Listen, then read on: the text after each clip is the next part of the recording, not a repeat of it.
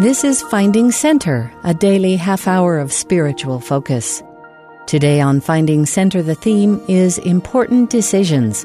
Dana T. Griffen, Professor of Geology and Associate Dean of the College of Physical and Mathematical Sciences at BYU when this devotional address was given, will share his BYU devotional remarks entitled Choices and Changes, Burdens and Blessings.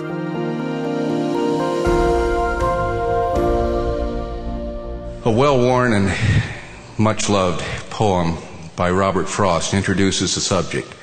You may know the work, or perhaps you have heard only the oft quoted last lines. Two roads diverged in a yellow wood, and sorry I could not travel both and be one traveler. Long I stood and looked down one as far as I could to where it bent in the undergrowth, then took the other as just as fair and having perhaps the better claim because it was grassy and wanted wear. Though as for that, the passing there had warned them really about the same.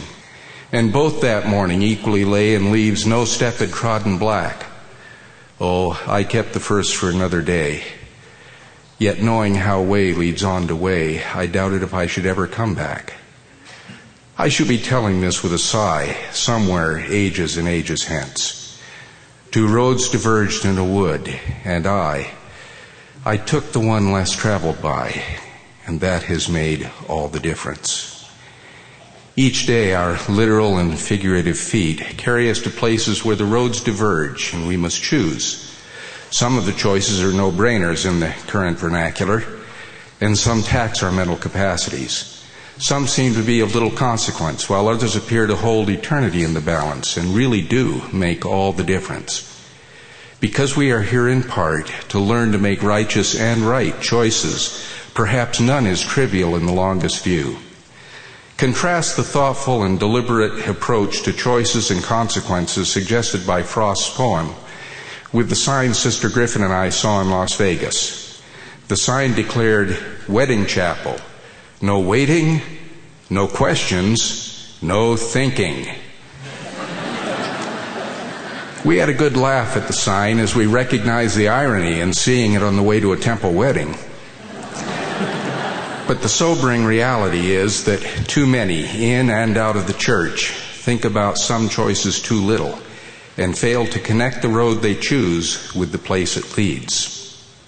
Go with me to a vaguely familiar but not quite remembered place, in a time too remote to contemplate, where perhaps time as we understand it had no meaning. There was one who would have denied each of us our moral agency, the freedom to choose for good or ill, in order to exalt himself. There was one also who saw through that ruse and declared himself on the side of agency. The scriptures tell of a war full of casualties except that physical death was not possible for anyone there. No, the cost, spiritual death, was far more serious. Listen to this from John the Beloved, writing in Revelation. And there was war in heaven. Michael and his angels fought against the dragon, and the dragon fought and his angels, and prevailed not. Neither was their place found any more in heaven. And the great dragon was cast out, that old serpent called the devil and Satan which deceiveth the whole world. He was cast out into the earth, and his angels were cast out with him. And his tail drew the third part of the stars of heaven, and did cast them to the earth. This bit of premortal history has been reviewed in countless talks and lessons, and it may pass glibly through the consciousness. One third of the hosts of heaven were cast out. Think about it. How many people have you seen in your life, including on television and in movies? How many live on the earth right now? One third is an impressive number. And we haven't included in our informal census everyone who has ever lived or will ever live. In that premortal realm, the outcasts had been our brothers and sisters. I wish to elicit no sympathy here. This was serious business, and they would, after all, have betrayed us. We're still fighting the war of agency, but it is no longer a question of whether we will be allowed to choose, for that is decided once and for all. The battle in the second estate is all about how we use our agency. It is still serious business. You may say, or wish you could, I will live my life as I see fit and will simply ignore the battle. It need not concern me. That is not an option. Daniel Tyler, an early member of the church, told of the visit he and Isaac Behunin made to Joseph Smith in Nauvoo. The prophet had recently come from imprisonment in Missouri, and he related to these brethren the persecutions he had endured, many at the hands of apostates. According to Brother Tyler's account, Brother Behunin exclaimed, If I should leave this church, I would not do as those men have done. I would go to some remote place where Mormonism had never been heard of and no one would ever know that I knew anything about it. To that, the prophet Joseph responded, Brother Behunin, you don't know what you would do. No doubt these men once thought as you do. Before you joined this church, you stood on neutral ground. When the gospel was preached, good and evil were set before you. You could choose either or neither. There were two opposite masters inviting you to serve them. When you joined this church, you enlisted to serve God. When you did that, you left neutral ground, and you never can get back onto it. Should you forsake the master you enlisted to serve, it will be by the instigation of the evil one, and you will follow his dictation and be his servant. You, we, are a people of covenants. We cannot allow our choices to compromise covenants and remain on neutral ground. Nor can we keep covenants and remain on neutral ground. We have forever left neutral ground, and our willful choices must place us on one side or the other. Fortunately, because Heavenly Father loves us and understands our imperfections, He knows that we will sometimes choose amiss, and we need never remain on the wrong side, but more on that later. Lehi made the essential elements of agency clear. Men are instructed that they know sufficiently that they know good from evil. It must needs be that there is an opposition in all things. Wherefore the Lord gave unto man that he should act for himself. And they are free to choose liberty and eternal life through the great mediator of all men, or to choose captivity and death according to the captivity and power of the devil. The concept is simple. The consequences are vast. Being agents unto ourselves places burdens on us that seem sometimes heavy or uncomfortable. Jesus said, A certain man went down from Jerusalem to Jericho and fell among thieves which stripped him of his raiment and wounded him and departed, leaving him half dead. And by chance there came down a certain priest that way, and when he saw him, he passed by on the other side. And likewise a Levite, when he was at the place, came and looked on him, and passed by on the other side. But a certain Samaritan, as he journeyed, came where he was, and when he saw him, he had compassion on him, and went to him and bound up his wounds pouring in oil and wine, and set him on his own beast, and brought him to an inn and took care of him. And on the morrow, when he departed, he took out two pence and gave them to the host, and said unto him, Take care of him, and whatsoever thou spendest more, when I come again, I will repay thee. Three people, three choices. Each choice was made independently within the heart and mind of the individual, where all of our most important choices must ultimately be made. And incidentally, the two pence given by the Samaritan to the innkeeper amounted to two days' wages for a workman of that time, not a light commitment. Thirty years ago, as I sat in a chapel awaiting the beginning of a priesthood meeting, a group of young men, priests, sat down on the bench behind me. Outside there poured from the sky a drenching rain. One of the young men said to another, Did you see the woman with the flat tire on Canyon Road? Yes, came the reply, in a voice full of honest concern. We'd have stopped to help her, but we would have been late for priesthood meeting. Two roads diverged in a driving rain, one leading to timely arrival at priesthood meeting, and one to someone in distress. Were the roads equally fair? I do not suppose that any of the young men sitting behind me lost their eternal reward on that day nor do I suspect that any permanent harm came to the woman with the flat tire. No, the most troubling aspect of this experience for me is that hearing of the woman's distress, I did not leave the meeting to help her. Did I figuratively look and pass by on the other side, leaving my two pence in my pocket? It's a question I must ask myself. Perhaps you too have hard questions in need of honest examination. Years later, a wise stake president, speaking in a stake conference, made a statement that has been teaching me ever since.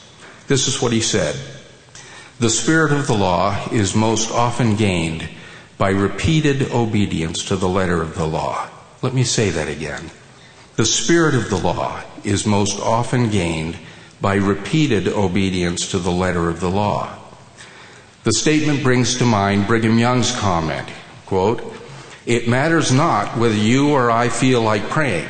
When the time comes to pray, pray. If we do not feel like it, we should pray till we do. If we are to emulate the Savior, then our choices must repeatedly lead us to Christ like behavior, even when we do not feel like being Christ like. We must continually strive to behave in ways that are unnatural to the natural man until that Christian conditioning becomes natural and we become more Christ like. As you may recognize, I'm not speaking here of the broad, overarching, and governing decisions of life baptism, temple covenants, marriage, children, and the like. Absolutely crucial as these decisions are. Many of you wear rings bearing the letters CTR, choose the right the abundant opportunities to choose the right that confront us in apparently small ways each day provide the choices that I'm talking about. These are the choices that mold character and determine who at the core we really are. In reality, they are not small choices. Their very importance is the burden of choice. But beyond the burden lies the blessing. Because as we learn to make the seemingly little decisions properly, the broad, overarching, and governing decisions of life become clearer, and we make them with purer motives and greater commitment. Recall Frost's line, Yet knowing how way leads on to way, I doubted if I should ever come back. Sometimes, though, it's necessary to come back. All roads are not created equal, and you can turn around. Inevitably, some of our choices will be poor ones, made with too little data or too much haste, too little restraint or too much fear, too little prayer or too much doubt.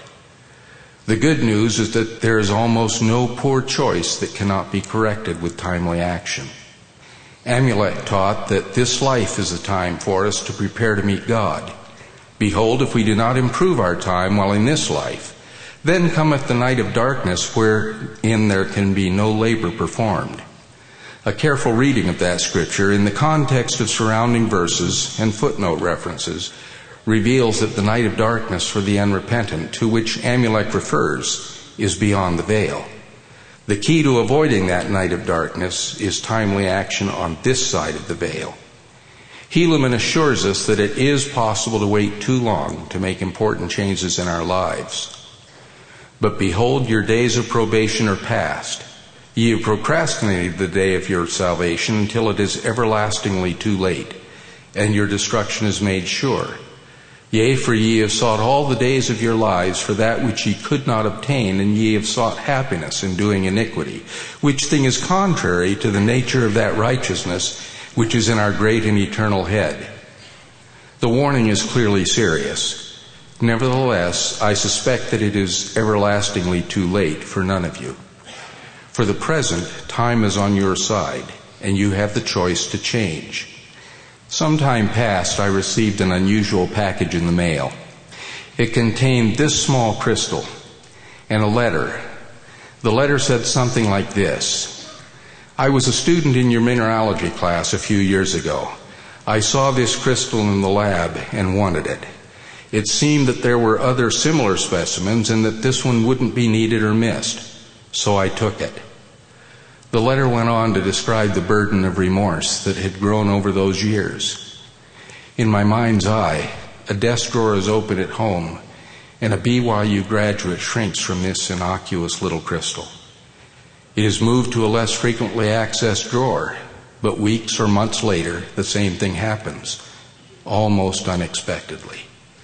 Finally, so much of self worth and self respect seems to ride on a nearly worthless little piece of inorganic stuff that this intrinsically good person must return the crystal. I felt a little emotional as I read the letter and imagined this person carrying the weight of senseless guilt for so long.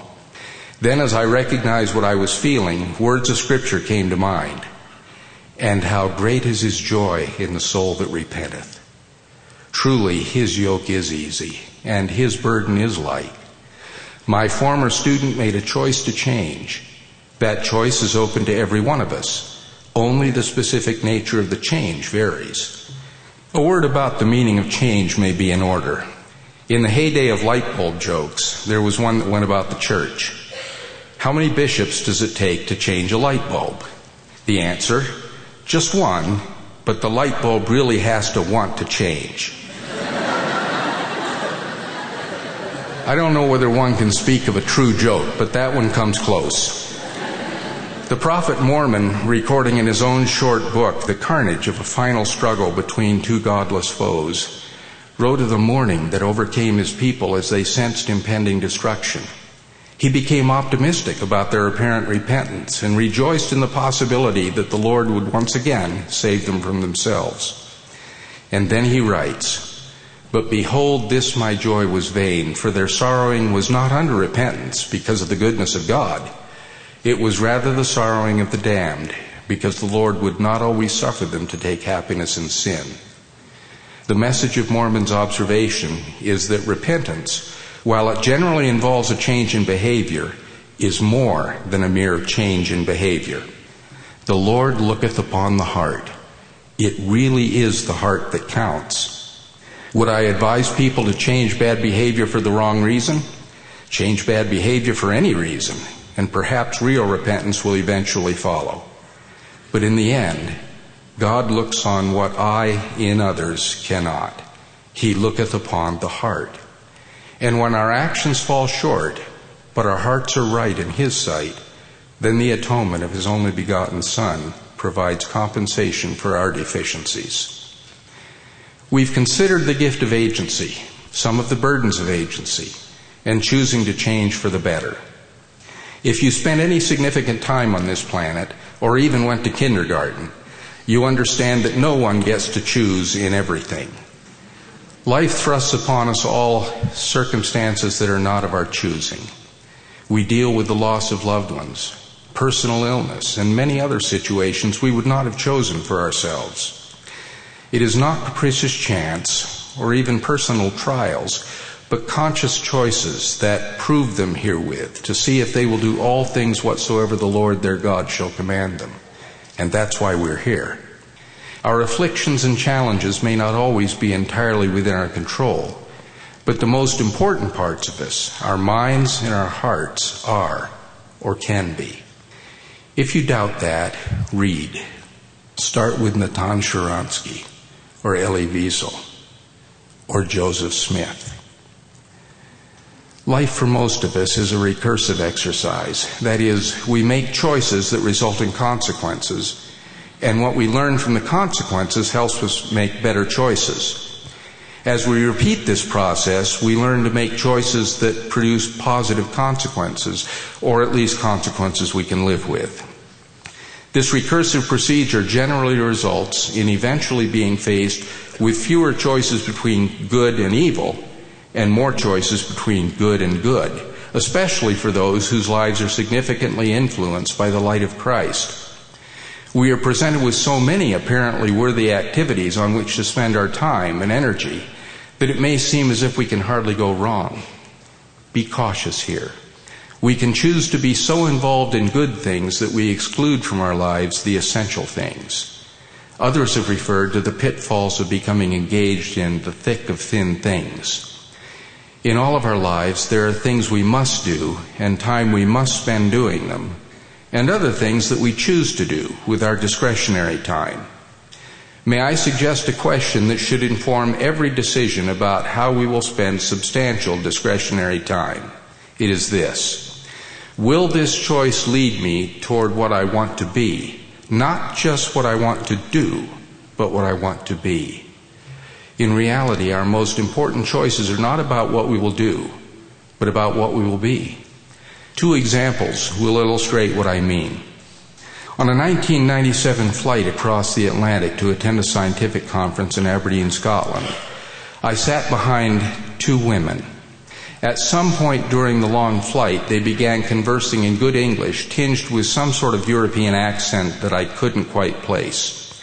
Their conversation was rather loud because of the jet engines, and although I should have done my best not to listen in, I confess that they caught my attention, and what they said still does. They spoke critically of Americans for lack of depth in their relationships with people. Said one, the first thing that an American wants to know about a person who has just been introduced is what the person does for a living. Yes, concurred the other, that seems to form their basis for personal judgments. They aren't interested in who a person really is beyond his occupation. As I pondered their evaluation, I found myself realizing uncomfortably that they may be more right than I wanted to admit. For much of the remainder of the flight, I pondered these two questions. One, beyond those aspects of my life that are connected with my work at BYU, who am I? Two, isn't what I am more than merely what I do? The intellectual answers to those, to those questions are easy. The operational answers can be challenging. A second illustration comes from Elder Boyd K. Packer, acting president of the Quorum of the Twelve. Once in a stake meeting, I noticed a larger than usual number of older members, most of them widows. I mentioned to the stake president how impressive they were. The president replied, Yes, but they're not active in the church, meaning they did not serve as leaders or teachers. He spoke as though they were a burden. I repeated his words not active in the church, and asked, Are they active in the gospel? He did not quite understand the difference at first. Like many of us, he concentrated so much on what people do that he overlooked what they are.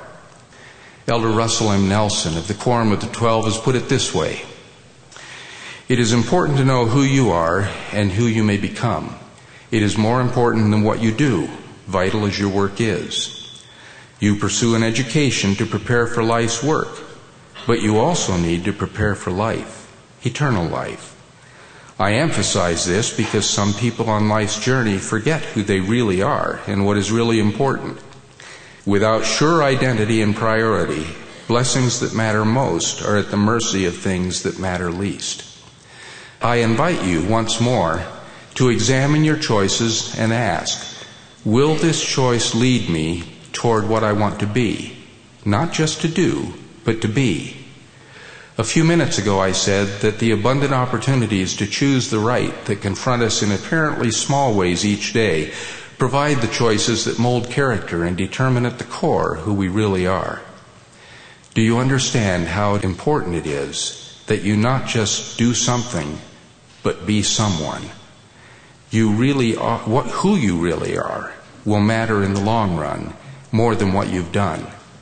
Those are not entirely unrelated, of course, but who we are in the end is more than a mere list of accomplishments captured on a resume. Might that be what the Savior meant when he said, Many will say to me in that day, Lord, Lord, have we not prophesied in thy name, and in thy name have cast out devils, and in thy name done many wonderful works? And then will I profess unto them, I never knew you. Depart from me, ye that work iniquity. Perhaps you are now expecting a convenient checklist of criteria that will lead you to the right choices in your lives.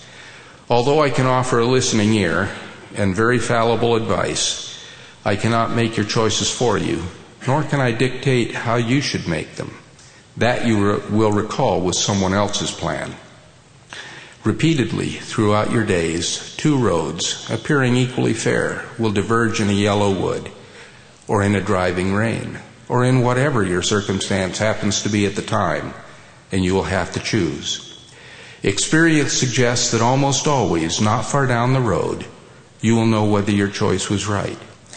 Furthermore, very few of life's poor choices cannot be rectified. You can turn around though doing so takes resolve and it may be painful.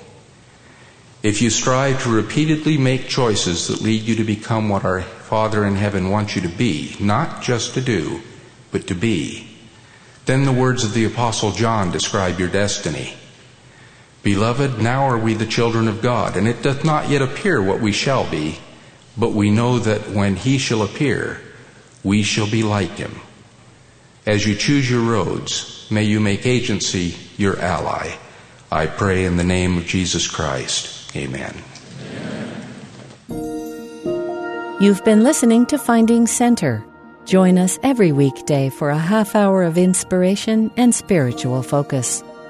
Today's theme was Important Decisions.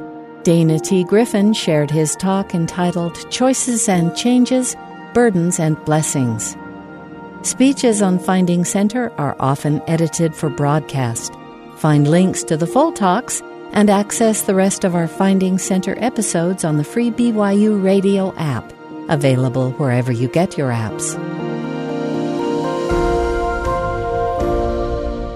Finding Center is a production of BYU Broadcasting.